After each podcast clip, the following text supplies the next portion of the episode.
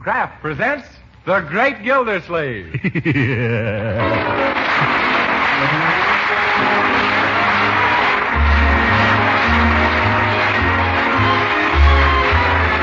The Kraft Cheese Company, who also bring you Bing Crosby every Thursday night, present each week at this time Harold Peary as the Great Gildersleeve, written by Leonard L. Levinson.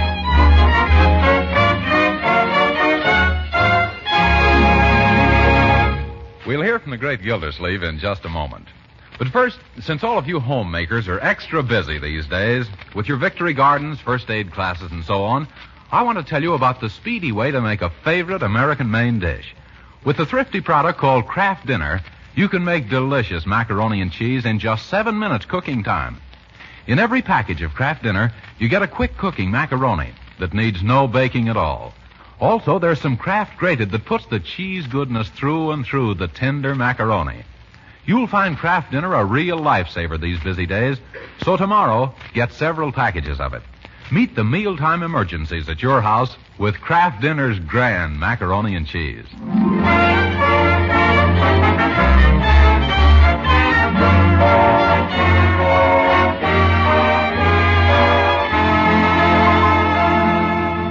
Did you ever lend an organization your living room for a meeting and then find that you weren't invited to attend?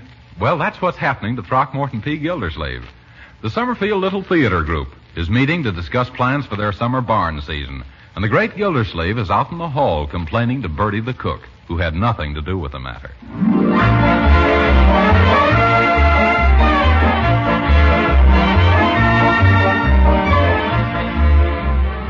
Yes. It isn't as if they were anybody important, Birdie. After all, they're just going to put on a couple of stale dramas in somebody's barn. But what's the idea of giving the plays in a barn, Mr. Gilsleeve? Birdie, did you ever smell one of their plays? oh, I guess they're all through. Well, Uncle Lloyd, it's all arranged. We're going to have our summer theater in Mrs. Guernsey's stable. Oh, well, but really, Mrs. Guernsey, don't you think this is the wrong time to go out of the livery stable business? Mr. Gildersleeve, we are referring to an old carriage house on my estate. Oh. Livery stable, indeed. Uh, now, Mrs. Guernsey, mustn't turn up your nose at livery stables these days. And this is Mr. Bruce Burdock, our director. Charmed, simply charmed. Bruce was with Orson Welles. oh, yes, one of the men from Mars, no doubt. And, uh, and this is Charlie Robertson. Mr. Robertson, uh, the pleasure is all mine. No doubt. And now, we must start the ticket sale. That means we must order oodles and oodles of tickets. Now, where does one get them? Uh, tickets? Oh, the best place I know is the World Ticket Printers of Chicago. Just mention my name. Well, thank you, Mr. Gildersleeve. You seem quite familiar with these details. Oh, yes, I've sent those people a lot of business. That was when I was the director of a well-known stage company. You were? Well, in that case, I simply insist that you attend our first rehearsals and lend your professional touch. Uh, but, but, but oh, no, no, no, no. I won't take no for an answer. We'll hold our next meeting here again on Tuesday. Come, boys. Time to go. Goodbye. Well, goodbye, folks. Well, I always knew I'd have a chance to monkey with the stage. My drama done told me. But, Uncle Mort, I don't understand. Were you really a director of a well-known stage company once? Why, of course, my dear. When I was out west, I was on the board of directors of one of the biggest bus lines in Arizona.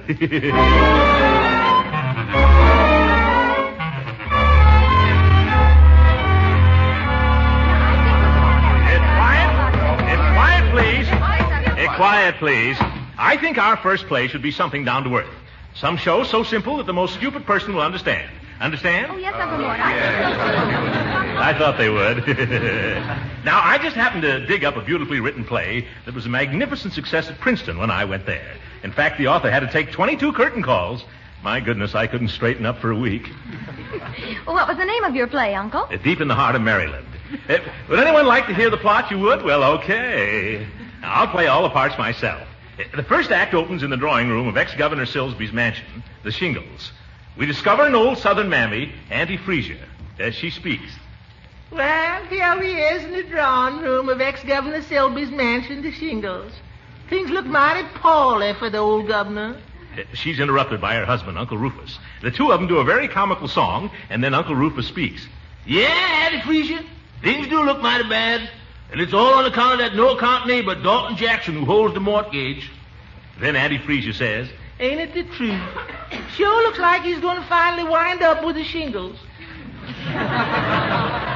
Uh, then Dalton enters, a very mean character, lower than bunions on a snake. Dalton says, I brought these flowers for Miss Lavinia. Please inform her of my presence. Then he comes down to the footlights and whispers, Little does the fair Lavinia suspect that I am a married man with a wife and seven children in Altoona, PA. Lavinia, thinking that the visitor is another, trips into the room.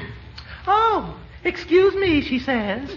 I didn't know it was you, Mr. Jackson. Ah, my proud beauty. You thought I was that young whelp Crandall Berry, eh? Oh, no, I didn't. You did. I didn't. You did. You didn't. I did. You did. Did I? But, uh, but I could go on like this for hours, folks. It's simply chock full of sparkling dialogue. Oh, but really, old fellow, this isn't our type of play. You're right, Brucey boy. Oh, oh, I forgot to tell you, Brucey, old boy, you play Crandall Berry, the hero. Oh, is that so? Uh-huh. Uh, You're shot right smack in the middle of Act Second. and really, you had no idea how I'm looking forward to your death scene. Yeah. You know, Charlie, on second thought, maybe it isn't such a bad choice after all. Uh, just, uh, what was, uh, what was Yes, I- and there's a fine part for you, Charlie. Will you wake up, please? You'll be ideal as Lavinia. Don't go to sleep during the rehearsal. I didn't even hear you. You'll be ideal as Lavinia's weak-willed, spineless brother, uh, Sibley Silsby. Oh, do you really think I'm the type, really? Yes, uh, really.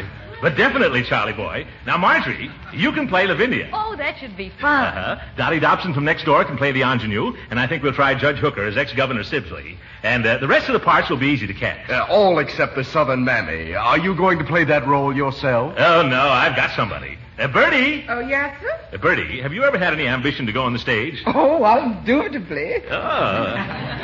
then we've got a nice fat part for you in our new show. A fat part. Hmm, on me, that look good.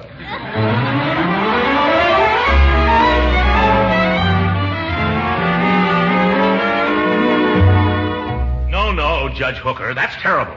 All right, Bruce, give him his cue again. Oh, all right. But, Governor Silsby, you don't understand.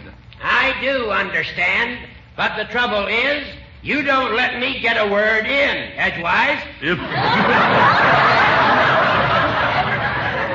Judge, try to get it right, or else on opening night, Hooker will get the hook. Go on. All right. My boy, I can remember when this plantation stretched as far as your eye could. See?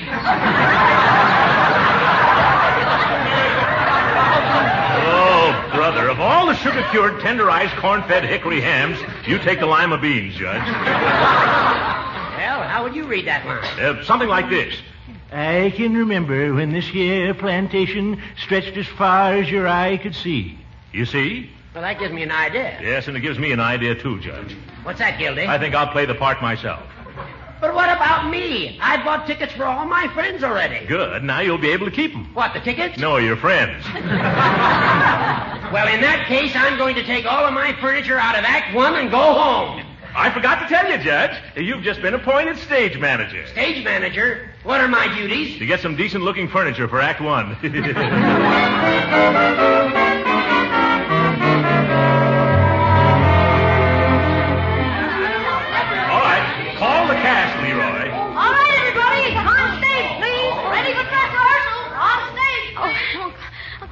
excited. How's my makeup? Oh, fine. Only uh, don't blink those big eyelashes so fast, my dear. It sends a draft to the theater. Uh, Where's Charlie Robinson? Uh, Where's what's his name, the fellow who plays the villain? Oh, you mean Mr. Updike? Haven't you heard what's happening to him? Uh, no, Mrs. Jersey. What's happening to Mr. Updike? Oh, his wife's having a baby. He had to rush her to the hospital. A baby? He can't do this to me. What does he mean having a baby at a time like this? I tell you, I simply won't have it. But Uncle Mort, who's going to read his lines? Of course, I know him, but I'm doing the governor already. But I could do two parts for the dress rehearsal. However, Mr. Updike better cut out these monkey shines and be here for the opening tomorrow night. Ready, Uncle Mort? Uh, yes. Uh, places, please. Oh, there you are, Charlie. Yes, here I am, but I can't stay long. Why not? I've just been drafted. oh, my goodness. I was sure the Army would skip you. Well, the only thing we'll be able to do is open tomorrow night is the box office for refund. I have a wonderful idea. Charlie played your younger brother, didn't he, Marjorie? Yes. Then why not have your younger brother take Charlie's place? I can't. I've got the candy concession out in the audience between acts. But, Leroy, you'll sell twice as much candy if the people can buy it from somebody in the cast. I know. When I was with Maxwell's comedians, I caused more broken hearts and decayed teeth than any other leading man in the tent show business. Well, jeepers, I never thought of that. Okay, I'll do it. Fine, now we're all set. Let's get started. Where's Birdie? Yeah, it's Miss Gilsleeve. Where- Where's the fellow to play uh, Uncle Rufus? What fellow to play Uncle Rufus? Mr. Gildersleeve, you never assign that part to anyone. Great jumping jeeps. Do I have to do all the thinking around here? Do I have to do all the work myself? No, Unc, but it looks like you'll have to play all the parts yourself. You mean portray Uncle Rufus as well as Dalton Jackson the Menace and Governor Salsby the grandfather? Well, you can try, Uncle Mort. You're a big enough man to play all three. If, Marjorie, but how am I going to keep from bumping into myself coming in and going out? I'll be in a daze before the evening's over. Yeah, Punk, it looks like this is going to be one of your bad dazes.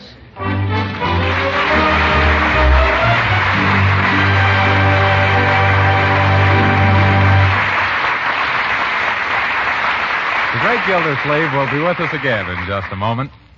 Meanwhile, let's give a thought to that chicken or roast out there in the icebox. There isn't quite enough left over from today's dinner for tomorrow's meal? Well, let me tell you how to stretch and glamorize what is left into a thrifty main dish. Cream the leftover meat and serve it in a delicious ring of macaroni and cheese. Macaroni and cheese that you cook in just seven minutes. You do it with a product called Kraft Dinner. In every box of Kraft Dinner, there's a special quick cooking macaroni. Also, some Kraft grated that lets you put the cheese flavor through and through in a jiffy. Just seven minutes at the stove, and you have fluffy, tender macaroni drenched in cheese goodness. For a smart macaroni ring, press the macaroni and cheese into a ring mold. Let it stand a few minutes, unmold on a platter, and pour your cream meat into the center. Delicious. Of course, you can serve Kraft Dinner just in a serving dish. The family will love the macaroni and cheese made this thrifty seven minute way. So have some tomorrow. Ask your dealer for Kraft Dinner.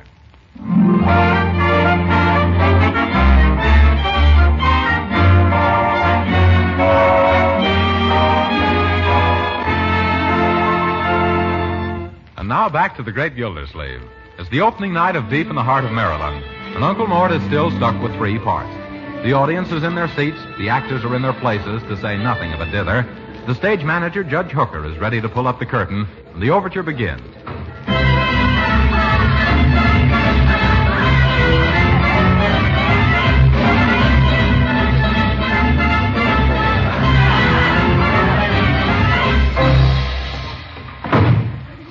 Well, we is in the drawing room of old Governor Silvy's home to shingles. And things looks mighty bad for the old governor. I wonder where my husband, Uncle Rufus the butler, is. Now, who can that be?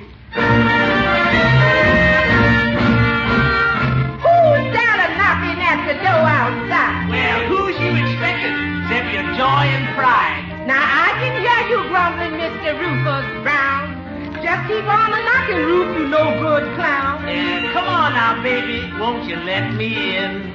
Has you been a gambling, honey? Did you win? Uh, What's that you mumbling? I just lost my shirt. Rufus, you's gonna get hurt. Oh, now, Sugarfoot, wait a minute now. Rufus Baptist Johnson Brown. What you gonna do when the rent comes down? What am I gonna say? How am I gonna pay? What you gonna tell them at the FHA?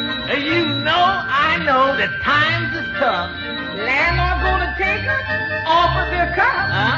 Rufus Baptist Johnson Brown. Uh, What are we gonna do when the rent comes round?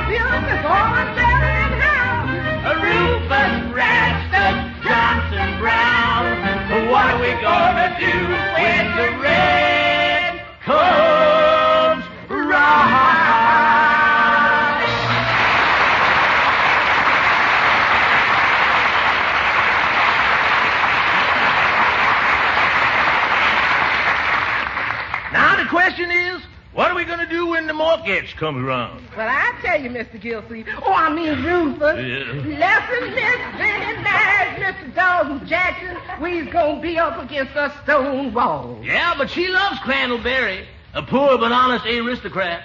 All this wouldn't have happened if Slibbly Slibbly, Miss Vinnie's ne'er-do-well brother, hadn't lost the mortgage money playing AC Deucey with Dalton Jackson. Yes, and this is what caused old governor to go into the relapses. Uh, uh, shh, Here comes Miss Lavinia, the prettiest gal in Tewupsy Township.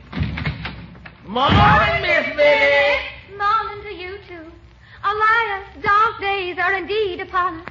One bright ray alone shines through the clouds that obscure the horizon. Yeah, it did look like rain for a spell, but it's clearing up now. No, Uncle Rufus.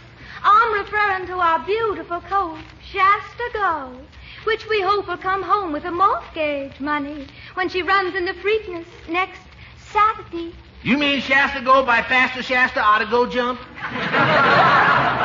Yeah, yeah. The horse that you've been a training ever since that night Mr. Crosby left him with us. Hark! Do I hear the sound of horses' hoofs?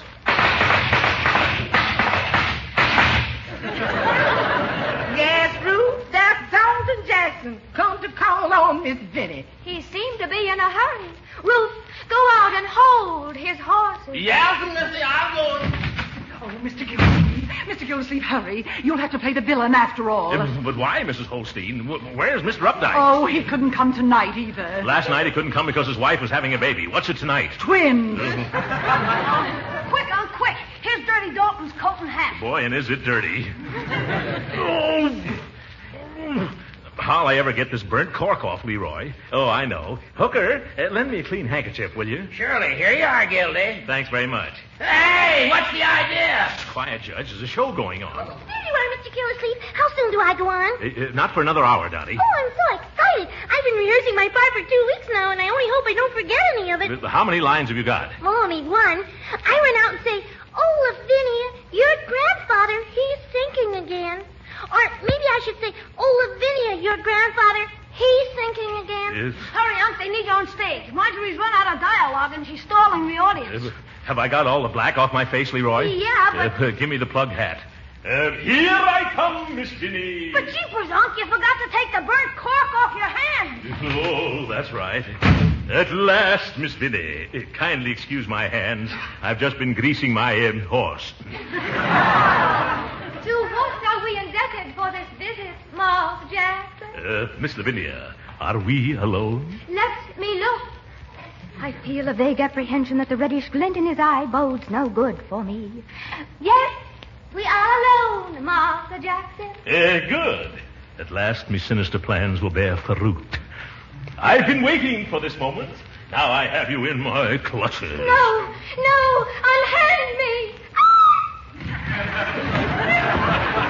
Remove those foul fingers from that fair form, you cur! Ah, tis Crandallberry, the poor but honest young aristocrat. He whom I love. Uh, curses foiled again. Begone, blackguard, and remember, he who, he who, he who. He who harms one hair of yon fair head must answer to Crandallberry. Oh, thanks. Yes, he who harms one head of yon fair hair must answer to me. I go now, my proud beauty, but I'll return on Saturday to foreclose the mortgage.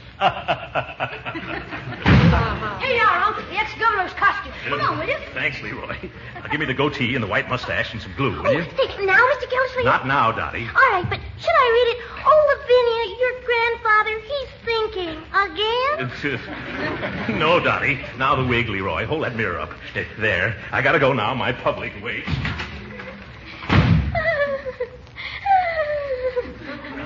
Why, Vinnie, you're crying. I just can't help it, Grandpapa. I'm so unhappy. Well, you come and sit down beside your grandpappy, and he'll all tell you a story to cheer you up. Yes. Yes, Grandpapa. Um, this story took place when I was a young'un. That was when the plantation stretched as far as your eye could. See?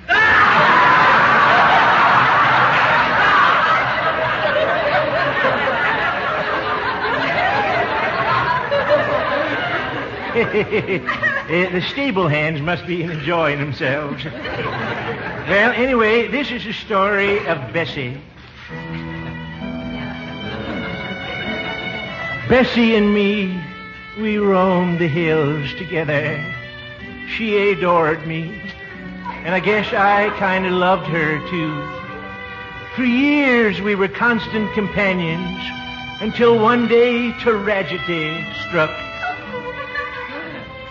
Bessie stumbled in a gopher hole and broke her leg. There was nothing else to do but shoot poor Bessie. She's dead now, but there'll always be a warm spot in my heart for her. Was Bessie your favorite horse, Grandpapa? No, my child, Bessie was my first wife.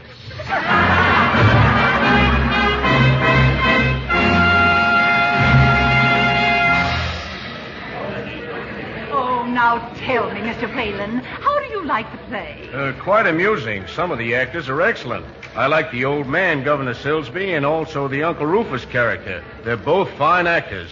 But that guy who's playing the villain, he's terrible.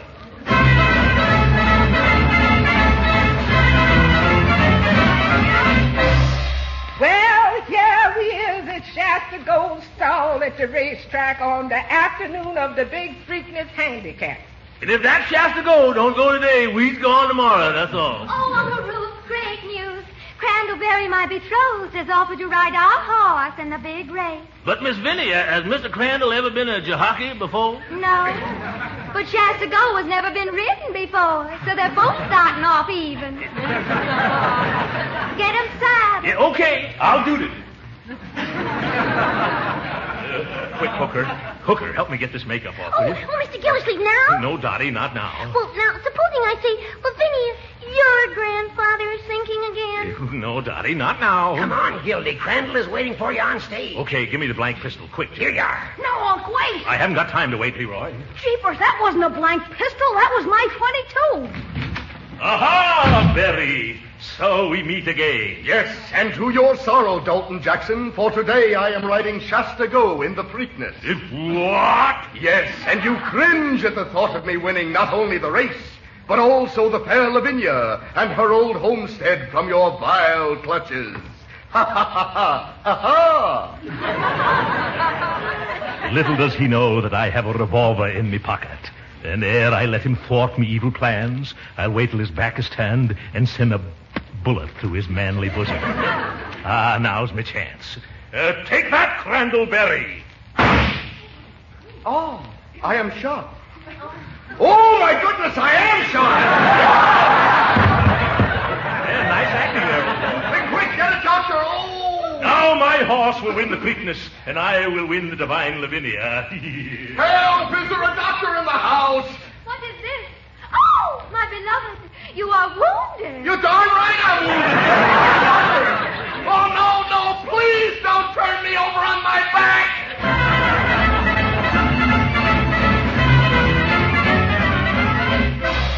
Well, here we is, still at the racetrack. Only now it's most time for the big race. yeah, and nobody to ride Shasta Gold. Ah, misery, misery. Poor Crandall lying in a hospital bed. On his stomach. Well, how did I know it was loaded?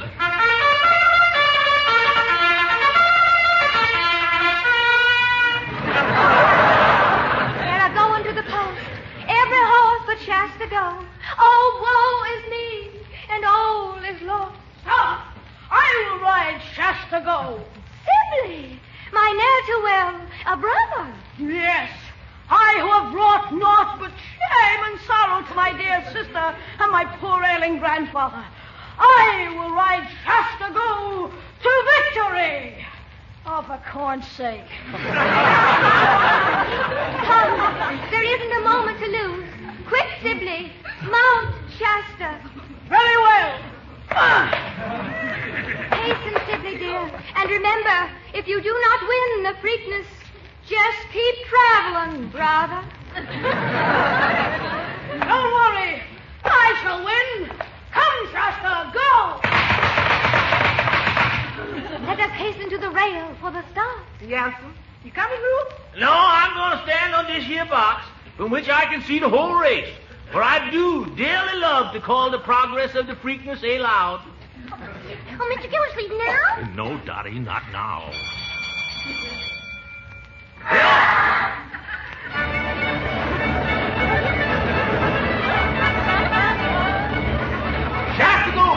broke back, beautiful start. Now she's streaking in the turn. And it's Mel's Pride first. Downbeat second and Nancy Quinn third. Shasta goes bringing up the rear.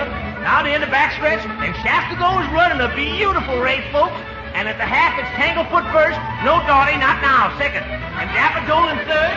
Shasta goes doing a sweet job of bringing up the rear, folks. And it looks like, yes, it is. Donald Allen first. Gobbleed second. And Philip L third. Shasta goes finally brought the rear up. She's tearing down the home stretch heading for the finish. It's Philip L first, Gobbleed second, and Robin Ann third. As they cross the finish line, it's Shasta Go, the winner.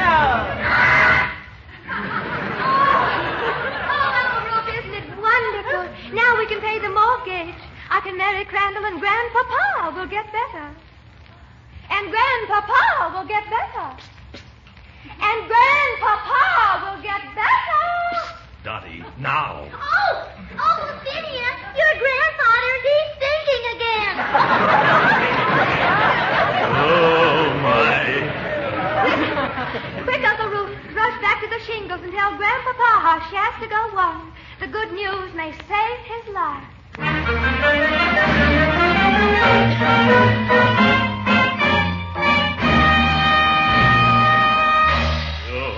Goodness.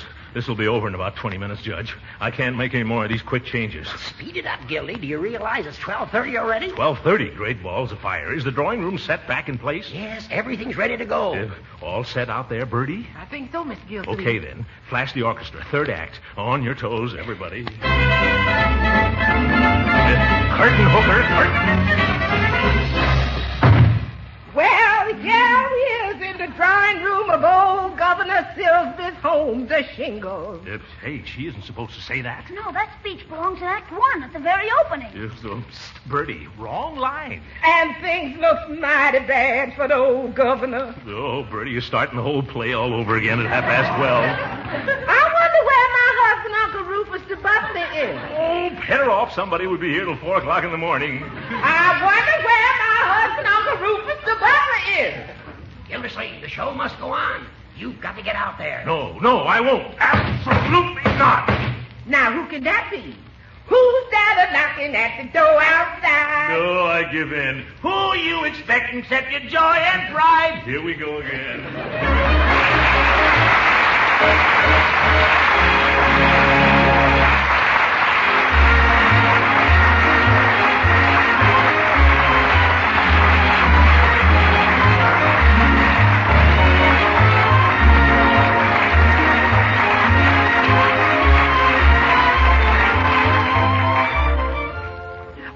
Mr. Gildersleeve, this is Mr. Whalen, a talent scout from RKO Pictures. Oh, a talent scout. Uh, yes, I want to sign up a member of the cast. Oh, no. not me. Uh, that's right, not you. I've uh, got a contract for your horse, Shasta Go. The studio is running short of trucks. If, good night, folks.